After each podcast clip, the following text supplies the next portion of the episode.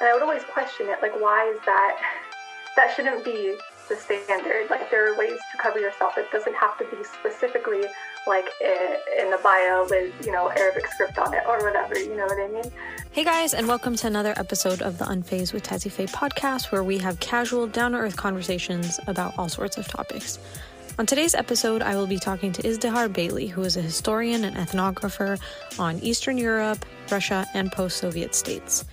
She's an American convert of Balkan heritage who goes under the name Lady Izdihar, where she educates people on her Instagram, TikTok, and YouTube, the often overlooked and misrepresented region and people of the former Soviet bloc. We had a really interesting conversation about modesty and her experience in finding her personal style.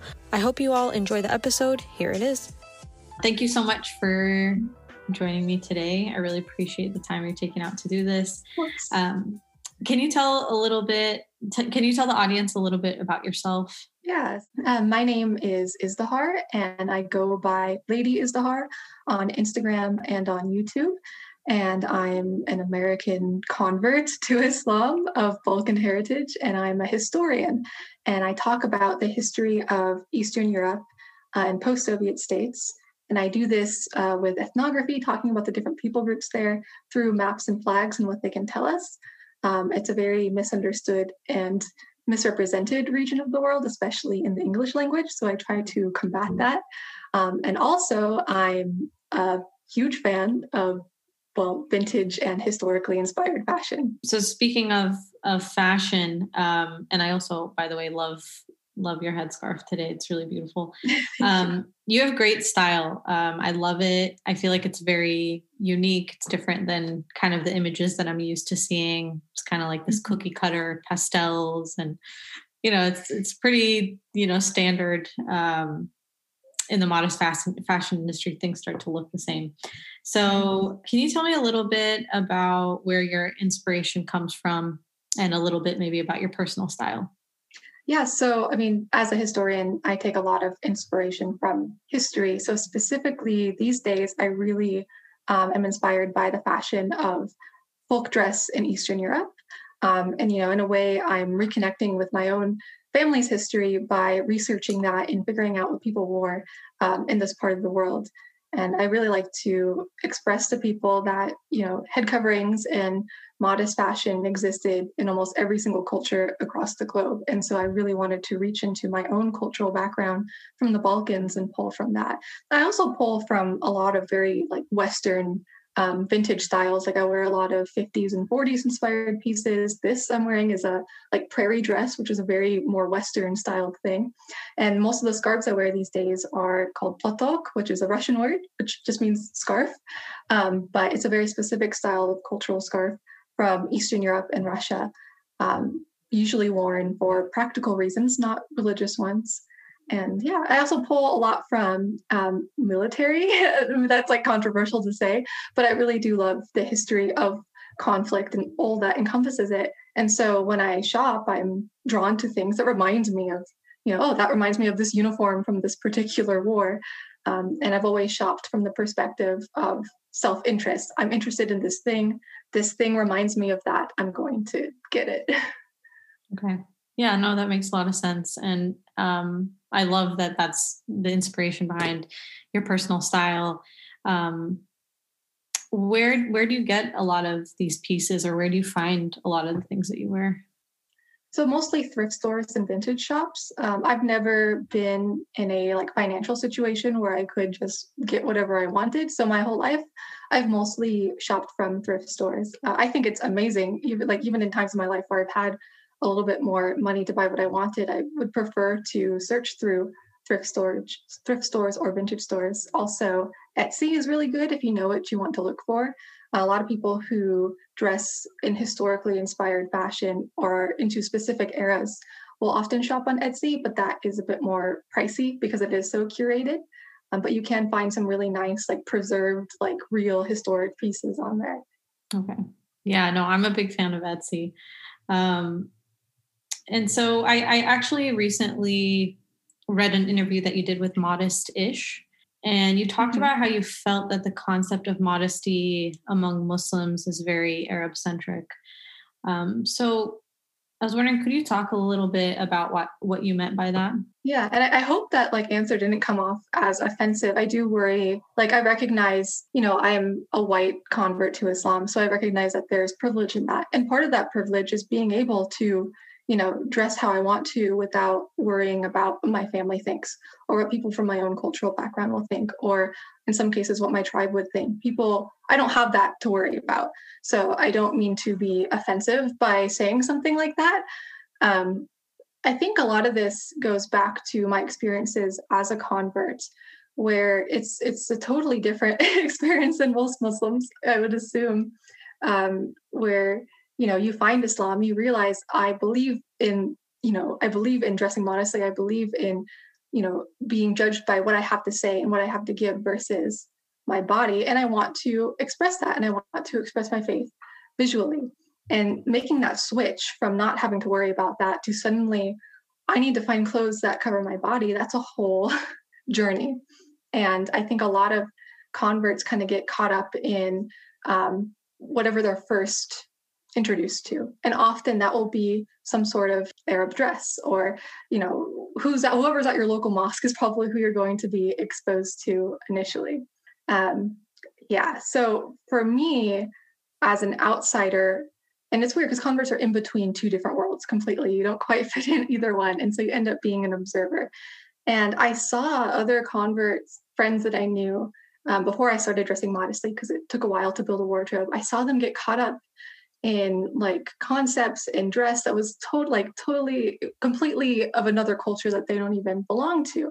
And i would always question it like why is that that shouldn't be the standard? Like there are ways to cover yourself that doesn't have to be specifically like a, in abaya with you know arabic script on it or whatever you know what i mean?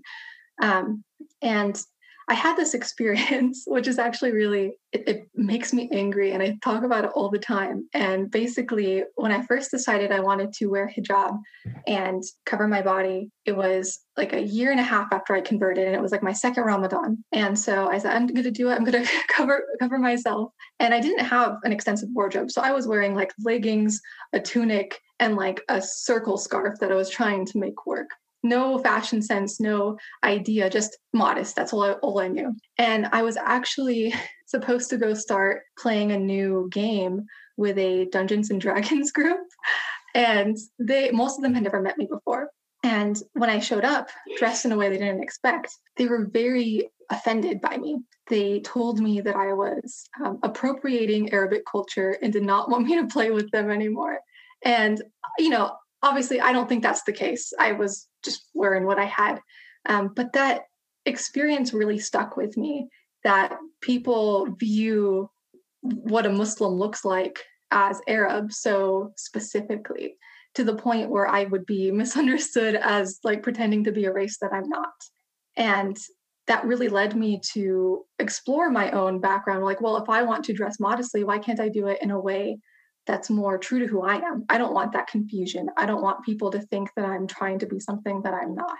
Yeah. Does that kind of answer the question? It's kind of no, it does. I really got sucked into your answer because I, I, I had I mean, although I'm not a, you know, I, I, don't know what the convert experience is like. I I didn't have that experience. So but yeah. I in some ways feel like I can relate because I am Pakistani and I, I went to a very predominantly Arab school.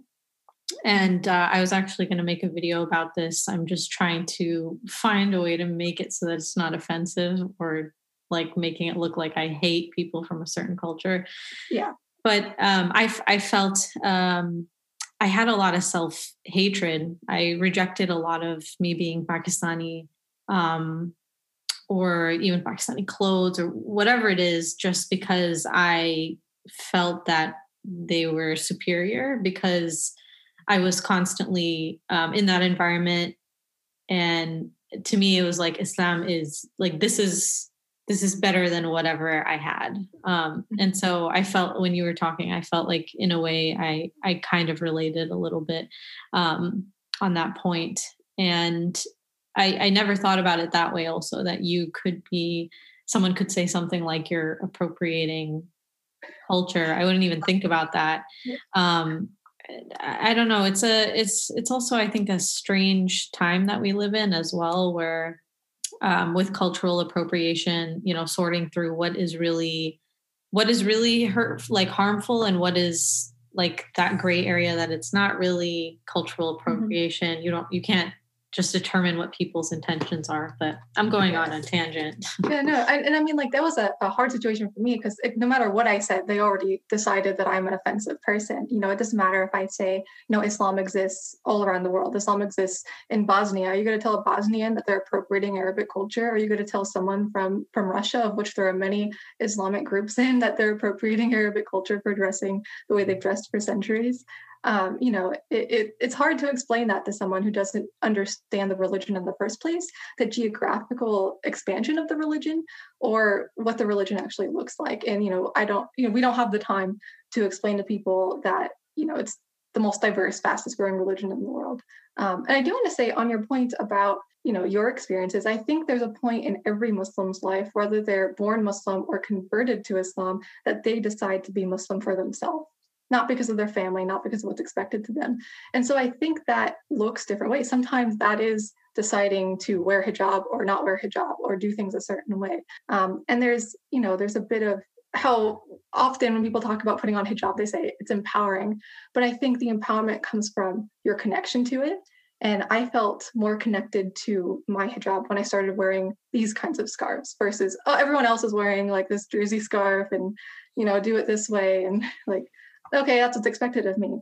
But this feels right. This feels like I have a connection to it. I likely have ancestors in Romania who wore scarves like this. And that makes me really happy to think about, you know? Yeah. And I, I actually, I totally, I didn't think about it until you said that, but I agree. And I feel like I've kind of come into that as well. Um, because from the region of the world that I'm originally from, it's very normal to have kind of like a light uh, scarf on your head, so it's kind of like loosely on and like a dupatta. And so I I realize like I'm very comfortable in that style, although I get criticized for it because my hair is showing. But mm-hmm. um, I I realize I, f- I feel that as well. And uh, one thing I also really like about your page, your Instagram page, is the fact that you highlight that there's there's a whole nother world of of Muslims out there. I mean, we're kind of tunnel yeah. vision, and and I I love uh, that you do that. And I think I think slowly people are starting, maybe you know, yeah. with, with, as far as like Eastern. Sorry to interrupt you. No, no, you're like, fine. As, as far as like Eastern Europe and Russia, I think Habib helped a lot. So like he's one person where it's like, okay, people know the Caucasus exist, of, which there are again many. Like the uh, Dagestan, where he's from, is one of the most diverse places in the world. Uh, sorry, I just I love talking about this. No, no, okay, go talk about it. Yeah, yeah, but it's like it's in the Caucasus Mountains, which is um, you know it's a very rugged mountain, and so you have completely different people groups. In Dagestan, he's he's Avar, I believe, and there's many other different people groups literally on the other side of the mountain complete difference in culture um, and it's really fascinating and there's other republics in that region like chechnya and ingushetia um, and ossetia. There's all these muslim communities completely different from each other that most people know nothing about you know? And then you have like the volga region in russia where you have the bashkir people in bashkortostan and you have the original place or the main place of the tartar people. And the tartar people are also in um, Poland and Lithuania, you have the Lipka Tartars, you have Tartars in Romania called the Dobruja Tartars, you have the Crimean Tartars in Crimea, which is disputed whether it's Ukraine or Russia.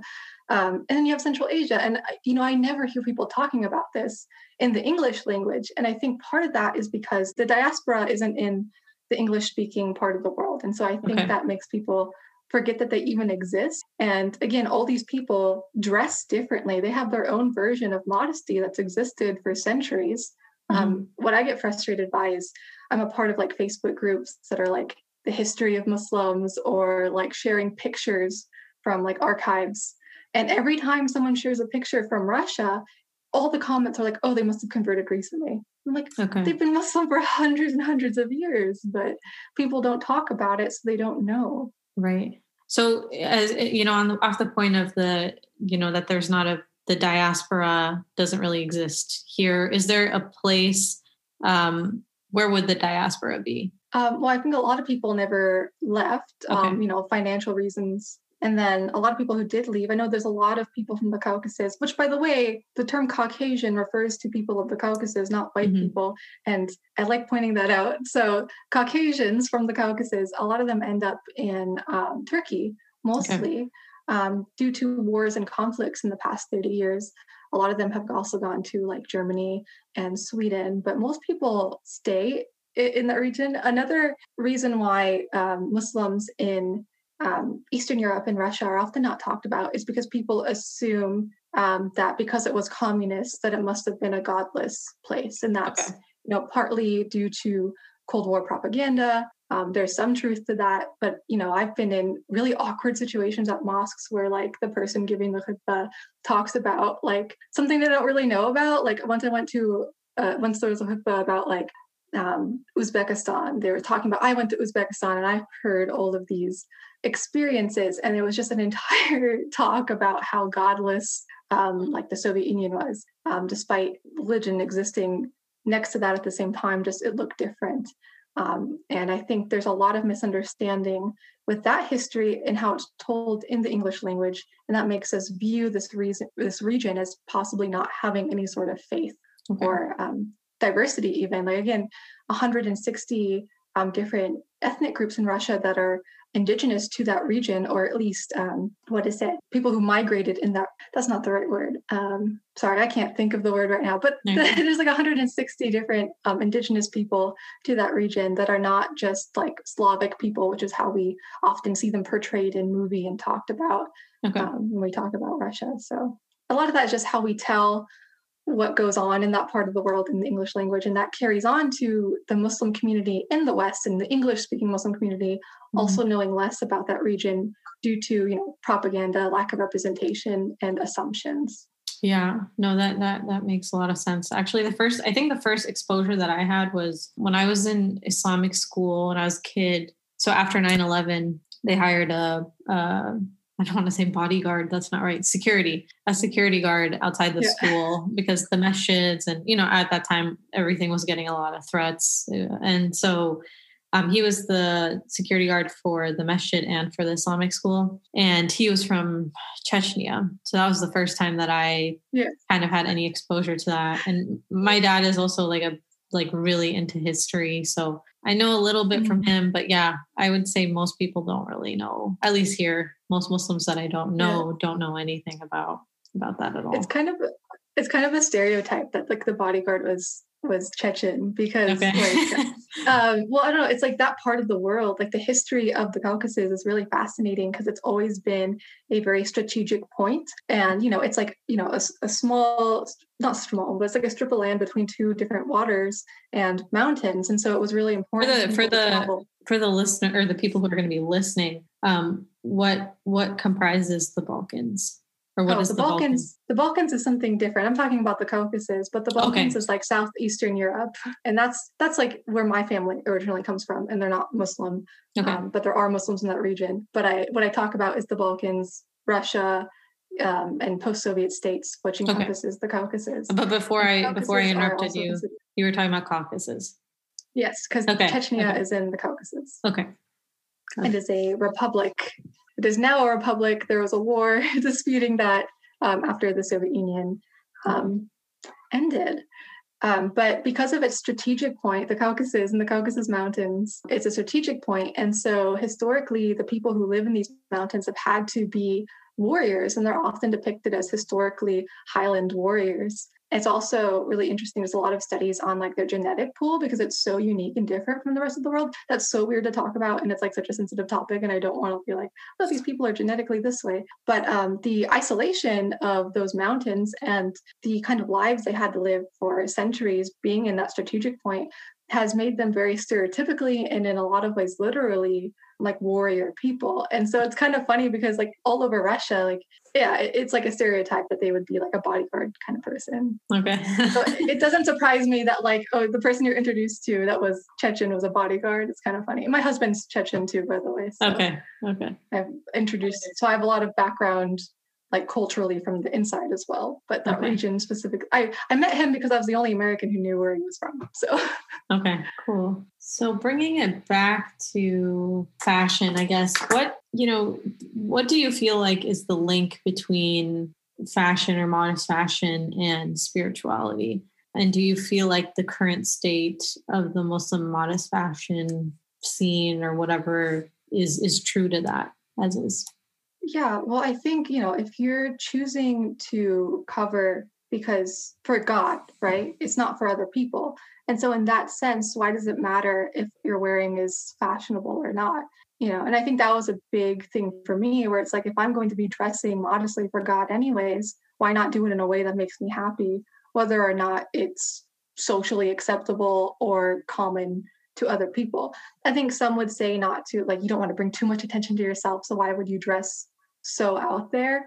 Um, but if the whole point is this is a way for me to connect to God, to be in a position where I can pray with what I'm wearing, and you know, to only be concerned with that relationship, then you know what other people think of me should not have a this should not be a factor at all and therefore i'm just going to dress how i want and so i find it ironic that there is a like cohesive sense of what modesty needs to look like on a fashionable level when that kind of goes against the purpose of a personal relationship to that modesty and what that modesty is representing right i would agree with that i actually recently i've been i don't want to say struggling but i've been kind of irritated by it's not like I get a million comments like this. And I mean, I'm not a fashion blogger, but I've had comments um, occasionally about how like I need to like criticizing the way that I wear things from a fashionable perspective and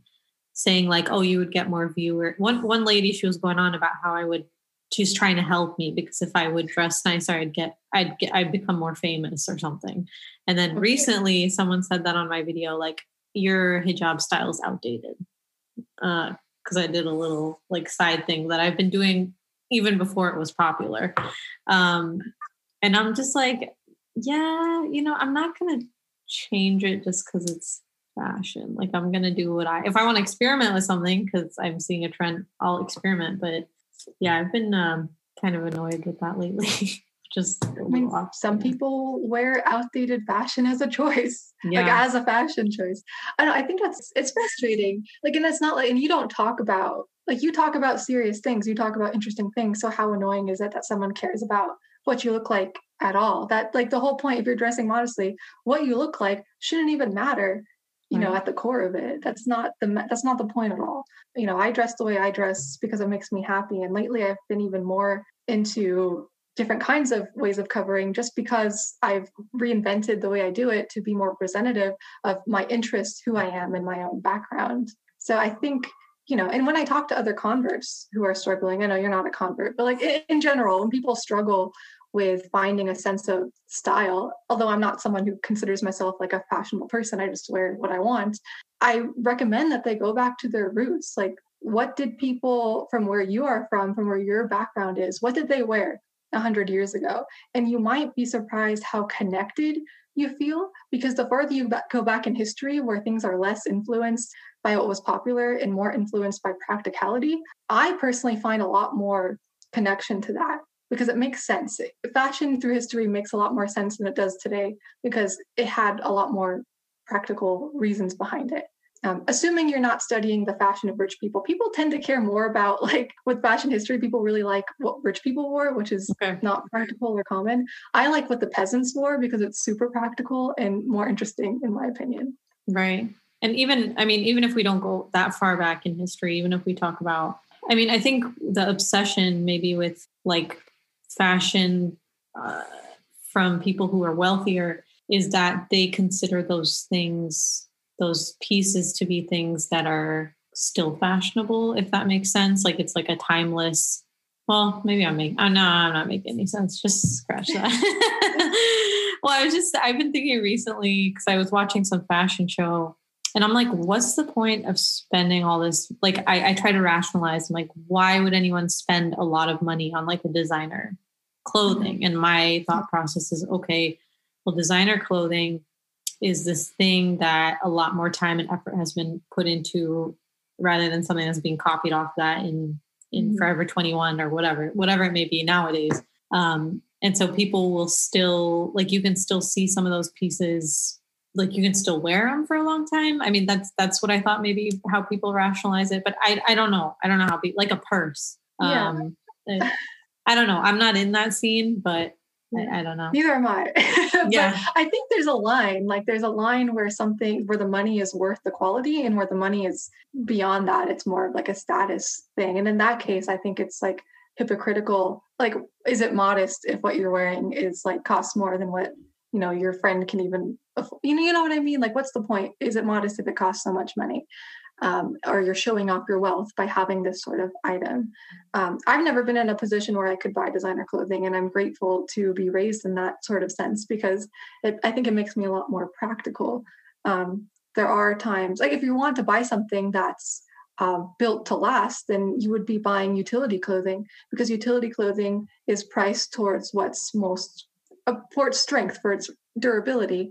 Right. Um, and some people do dress in utility clothing as a fashion choice but that would be the like cost per durability sort of thing not a designer purse but like a utility um, shirt or belt or something that's what i think of yeah no that makes a lot of sense but you know be honest like that's not why yeah like honestly that's not why like we know why people buy expensive things and yeah. it's to project some sort of image or you know sometimes when I see people that are very, very flashy, I have to wonder like, is their personality so like boring that they have to compensate for that with like flashiness and expensive clothing and money? That's very rude of me. That's not very Islamic of me to say. But I can't help think like what it, what are they projecting by having to show off in that sort of way that they can't um, carry out with their voice. And again, with the concept of modesty, you're supposed to be, you know, it's to be judged by what you have to say, by your character, by the kind of person you are. Um, and does that ever get across when you're either dressing like everyone else in a mm-hmm. way that's expected and forced on you, or is it, or either with very, very expensive clothing that no one else can obtain? I don't think either of those options are truly helping you progress in your own uh, faith. I mean, it could be, there's probably maybe, but I don't think so. Yeah. yeah. Yeah. I don't. I mean, eh, we don't like, you know, like you said before, like I don't want to be arrogant about it that, oh, you know, if you have so and so designer thing or you're obsessed with getting designer things, you're a shitty person. But I I think we are allowed to say something because we are talking about like I, I'm interviewing you about you know modest fashion and the modest fashion industry and your thoughts on those things. And i mean i have been in that many times where i'm looking at something like a modest fashion blogger that's posting like her christian dior mm-hmm. purse and whatever. Um, and i'm like well you're leading a lot of people and you're influencing a lot of people and making them feel like they need this thing when in actuality like what is the value of that thing in terms of modesty or your like it, doesn't it's it doesn't make sense. So i don't think that it's it's like a i think it's a criticism that makes excuse me that makes sense but yeah. Or do you have anything any any last thoughts on anything um, related to modest fashion or the modest fashion industry? I, I, do remember what i was just going to say and i wanted to sure. point out that like um, something that I struggled with when I converted was that all the modest fashion brands, like targeted towards Muslims, mm-hmm. were substantially more expensive than like regular clothing you could find, right? And I always found that interesting that like modest specific, like Muslim specific modest clothing brands were so expensive. And then the ones that weren't expensive, like Modanisa, uh, for me, I'm very tall and none of their clothing ever like goes past my like it never touches my ankles, right? Mm-hmm. Um, and so that was also a struggle and a frustration. Well, why are these modest fashion brands substantially more expensive? It could be a quality thing, it could be, you know, an honest sourcing kind of thing, but that's definitely like a barrier for new Muslims is how expensive the specific Muslim fashion is. Um, and on top of that, I guess, you know, I really, like I said before, I really encourage, especially new Muslims, to look into their own cultural background for inspiration or to look through history for inspiration. I mean, if we wanted to, we could wear bonnets. That's modest. And that, you know, like people yeah. wore that at some point um, for a variety of reasons. It doesn't have to be a scarf. It doesn't have to be, you know, a standard jersey hijab. It could be many things. And there's no one to say whether or not that is or isn't right because it's right for someone and it's right um, at some point in history and in some cultural background. So I think we really need to broaden our worldview when we're talking about modest fashion, uh, not just in religion, but in geographic instances and historical instances. There's so there's so much to pull from, and it's kind of frustrating that it's always pulled from the same place when we look at uh, typical Muslim modern fashion, uh, modest fashion. Um, and that tends to be from the Arab world or the Gulf. I notice. Um, mm-hmm. I personally don't follow a lot of these accounts anymore because I find it very helpful for what I'm looking for. Mm-hmm. Um, but yeah, look around the world and look through history, and there's going to be something that you might resonate with that you haven't thought about wearing before. Yeah, no, that's great. I honestly, you've inspired me. You've inspired me with what you said. So, um, I think that's really great advice um, to tell people. And I think a lot of times we get hung up in just like it has to be this way and this is it. And and there's so much more to it and the world is so much more vast than that. So thank you. I appreciate the time that you took to talk to me today. And i think it, we have a great podcast just come out of this and um, i'll let you know when the video is up. Okay thank you. Yeah. it was nice talking to you. It was nice talking to you too. Have a great rest of your day. Assalamualaikum. Assalamu you too and that concludes today's episode. Thank you guys so much for listening. I appreciate the support so much, as always. And I want to give a special thank you to the editor of the podcast, Faizan. You can find him on SoundCloud and Instagram at Faizan Beats. If you enjoyed this podcast, please give me a rating and a review. It will help a ton. And if you want to help keep this podcast going, you can support by giving a small monthly donation to help us sustain future episodes on the Anchor FM podcast page. And that's all I have for you guys. So this is Tezzy Faye signing out. Bye.